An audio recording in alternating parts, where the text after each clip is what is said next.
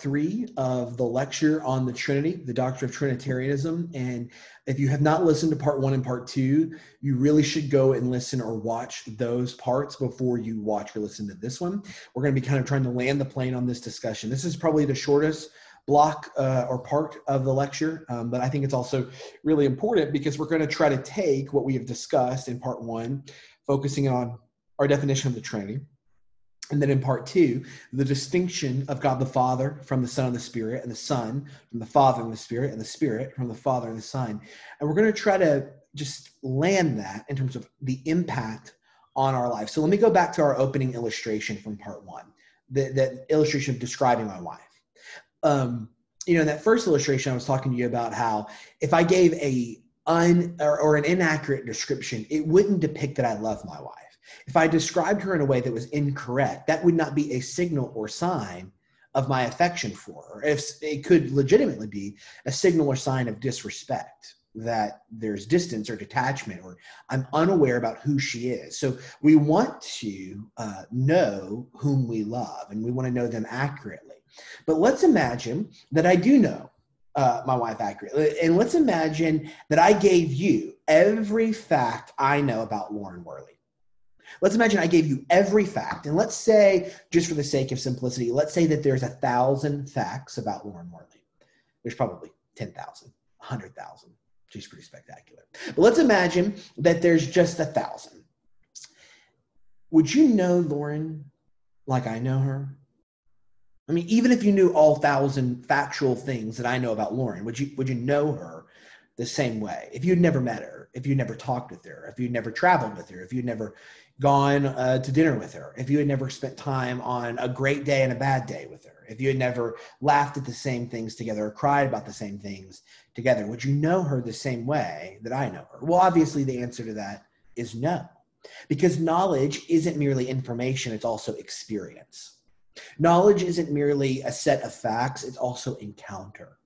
And so we need to move from, okay, I know about God now. You've given me more information about the Trinity, about God the Father, God the Son, God the Holy Spirit. I, I know that God eternally exists as one essence in three distinct persons God the Father, God the Son, God the Holy Spirit, um, uh, each of whom is fully God, and yet there is one God. You can say that. And maybe at the end of this, you'll be able to say that and to articulate it that way. You'll be able to talk about the unity of essence the distinction of persons, the doctrine of inseparable operations. You'll know that Arianism was an early church heresy that denied the pre-existence of the Son of God, the eternality of the Son of God. You'll be able to know the difference between homoousios, that the Son of God is of the same substance of God as God the Father. You'll know that that's different from homoiousios, and that the, uh, of a similar substance as God the Father, that the Council of Nicaea was important in refuting the early church heresy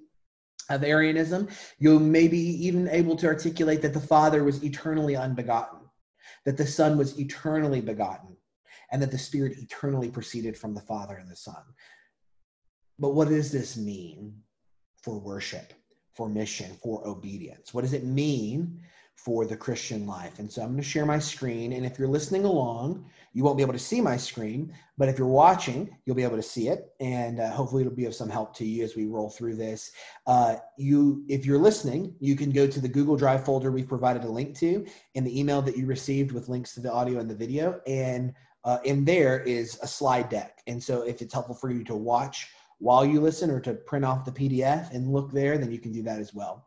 But we're going to talk about the Trinity and the Christian life here. Listen, here's the headline on this section The Christian life is nothing less than living to the Father through the Son in the power of the Holy Spirit. That's what the Christian life is. It is living our whole life to the Father through the Son in or by the power of the Holy Spirit. Let me give you some examples. When we read the Bible, the Father is preaching the Son by the power of the Spirit. The Father is preaching the Son by the power of the Holy Spirit. The word the, the Son of God is the word of God. When the Father preaches, it is the Son of God speaking. Okay? The Father preaches through the Son by the power of the Holy Spirit, or preaches the Son by the power of the Holy Spirit. When we pray, we pray, we are speaking to the Father through the Son in or by the power of the Holy Spirit. We're, we're addressing God the Father.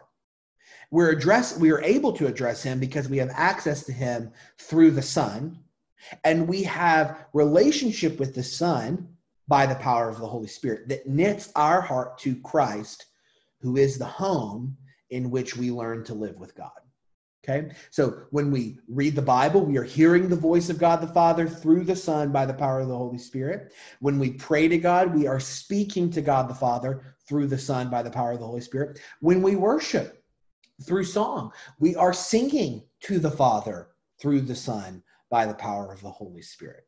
So, Christian life and Christian worship is Trinitarian. It's Trinitarian. The church does not know any other God than the Father, Son, and Holy Spirit. If we are not Trinitarian, we are not Christian. This is one of the reasons why, when you hear, particularly in the South, when you hear people talk about God, it's important that you really try to kind of figure out what God are you talking about? Because nine times out of 10, the, the God that people have embraced or rejected is not faithfully described when it comes to the God of the Bible. And that's important. Um, I know it's really important for you to really consider what it means for you to be able to listen to the voice of God and for you to respond to the voice of God and what that means as it pertains to your relationship with God. This is a great quote, quote from an early church father. This is actually one of the Cappadocians. This is a, a trio of Eastern uh, or Eastern influence theologians, Gregory, two Gregories, Gregory of Nazianzus and Gregory of Gregory of Nyssa. Um, and uh, so here is uh, here's a quote from him that I think is really good to talk about the relationship of considering God's Trinitarian nature, uh, unity of essence, and distinction of persons. He says, "No sooner do I conceive of one than I am illumined by the splendor of the three. No sooner do I distinguish him that I am carried back to the one." When I think of any one of the three, I think of him as the whole, and my eyes are filled, and the greater part of what I'm thinking escapes me. I cannot grasp the greatness of that one so as to attribute a greater greatness to the rest. When I contemplate the three together, I see but one torch and cannot divide or measure out the undivided light. That's an incredible way.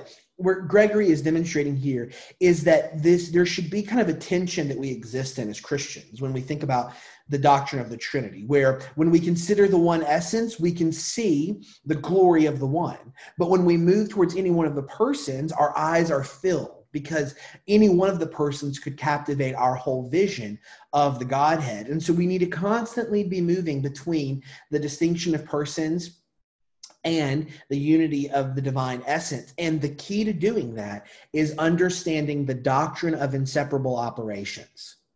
That when we're seeing the Son, the Father and the Spirit are involved. When we're seeing the Spirit in a focused way, like at Pentecost, the Father and the Son are involved.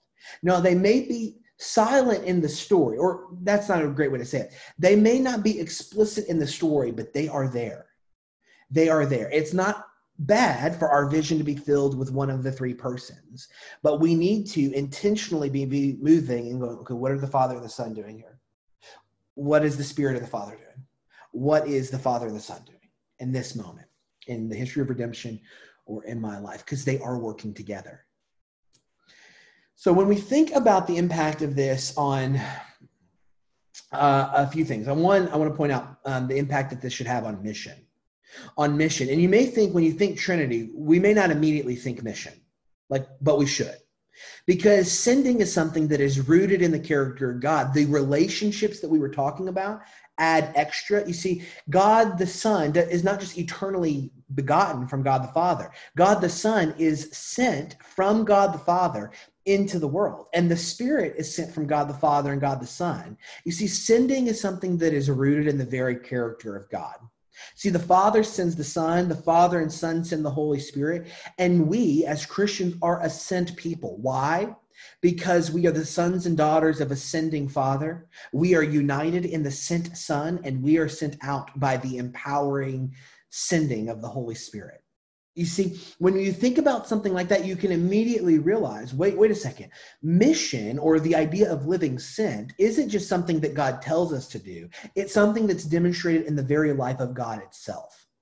That God the Father sends the Son, God the Father and the Son send the Holy Spirit. We are a sent people because God is a sending God. It's, it's essential to the nature of the Godhead. I mean, Jesus says something very similar in John 17 in the high priestly prayer. He says, This is Jesus speaking to God the Father. As you sent me into the world, so I have sent them, speaking of his followers and disciples, into the world. You see, even right there, you're seeing Jesus make this connection between the life of God, the Trinitarian life, and the life of those who follow Jesus, those who make their life with God in Christ. As you sent me into the world, Jesus says to the Father, so I have sent them into the world. Fred Sanders, um, he wrote a, a, very, a really helpful book. If you were looking for something beyond delighting in the Trinity, a, a next good step would be the deep things of God by Fred Sanders. That would be a great next step when you're thinking about helpful resources on the Trinity. He says this in that book The Bible is the story of how God the Father sends the Son and the Holy Spirit to save humanity by being God's own power and presence in a person. That's a really good way of thinking about it. So I, I, hope that helps you see that this conversation that can feel really ideological, kind of conceptual, like big ideas on what it means that God is triune, how that can immediately impact something like mission, living a sent life. It also impacts the way that we think about something like prayer. That when we think about something like prayer, when we enter into prayer, which is, so you know, the dominant way that we enjoy the presence of God. Prayer. When you enter into prayer, you're speaking to God the Father. You're speaking to him through the Son of God, Jesus Christ, who, as Romans and Hebrews says, lives to make intercession for you, for the people of God.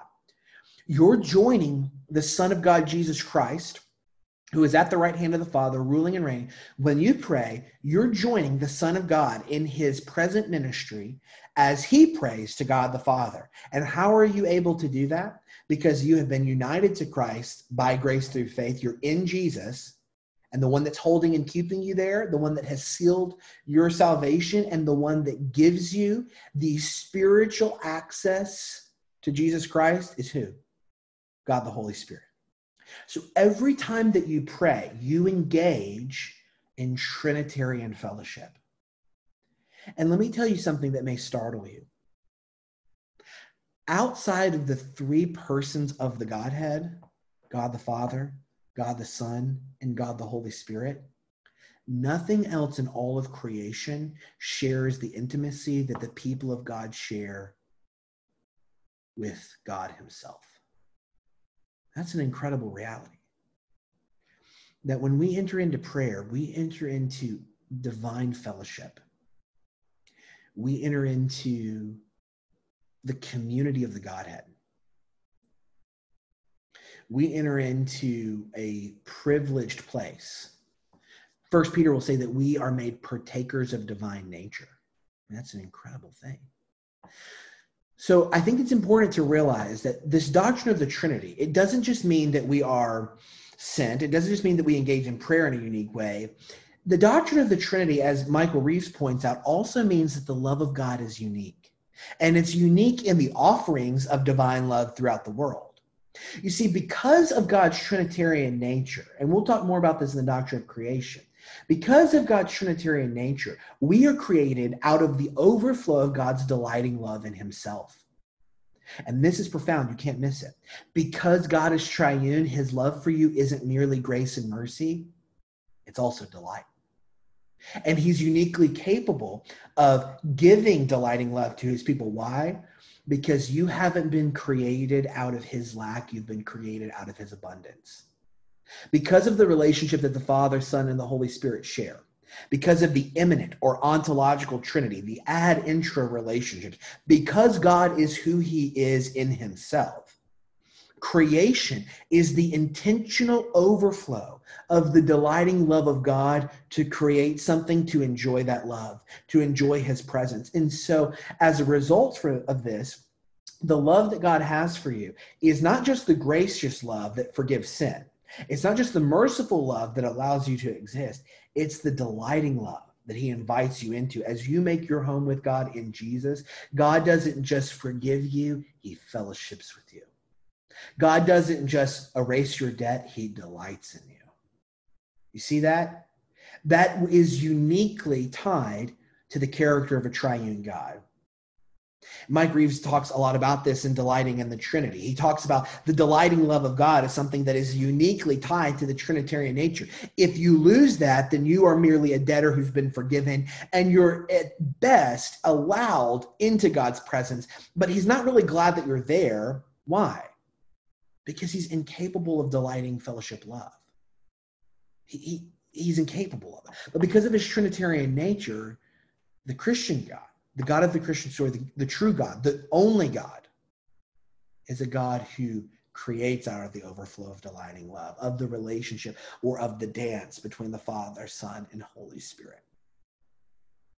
I hope that encourages you as we think about what do you do as a result of knowing this? Well, you learn to enjoy the delighting love of God. The predominant way that you can learn to do that is through prayer, meditative devotional prayer entering into divine fellowship in a moment, in a day, in a week, in a month, unceasingly. Learning how to do that. I'm telling you, it's possible to learn how to delight in Trinitarian fellowship. It also informs how we live in the world as sent people. Sending is not an optional extra. It's not the gravy of the Christian life. It's not what radical Christians do. It's what God does and those who follow him and make their life with God in Christ. It's the overflow of their life because they are united to a sent Savior who has been sent by a good Father and they are empowered by the sending power of the Holy Spirit. So I hope that's helpful for you. So let's let's go back to our definition of the Trinity. I, I'm not going to put it on the screen and I want you to try to see if you can say it with me. Uh, okay, I will say it twice. God eternally exists as one essence in three distinct persons God the Father, God the Son, and God the Holy Spirit, each of whom is fully God, yet there is one God. Let's try it one more time. God eternally exists as one essence in three distinct persons God the Father, God the Son, and God the Holy Spirit, each of whom is fully God, and yet there is one God. This is the bedrock of Trinitarianism, and it's the bedrock of the Christian faith. So, here are some questions. If you're looking at the slides, here are some questions that you should consider. These would be good questions for you to kind of ask and think through and work through, maybe even jot out the answers in your journal or your responses to these questions in your journal. Remember, you're going to write out a Trinitarian doctrinal statement. So, working through these questions will be tremendously helpful for you as you prepare to submit that.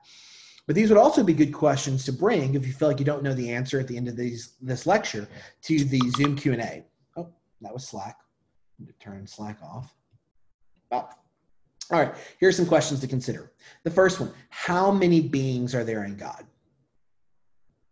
I'm not going to give you the answers to these questions right now, but know that some of them are trick questions. How many beings are there in God? Let me ask it a different way. How many essences are there in God? How many substances are there in God? Okay. The next question Is God a person? Is God a person? Who is the source of the triune God? Who is the source of the triune God? Did God the Father die on the cross?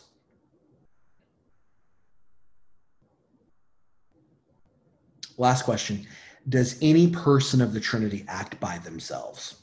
Does any person of the Trinity act alone?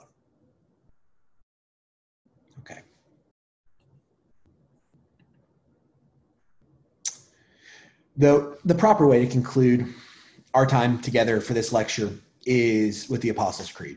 So if you can't see it, then you can listen to it. Um, but if you can see it, I invite you to read along with me, even if you're just behind a computer screen or uh, you're watching it on your phone. But I invite you to read along with me here. This is the Apostles' Creed. I believe in God the Father Almighty, creator of heaven and earth.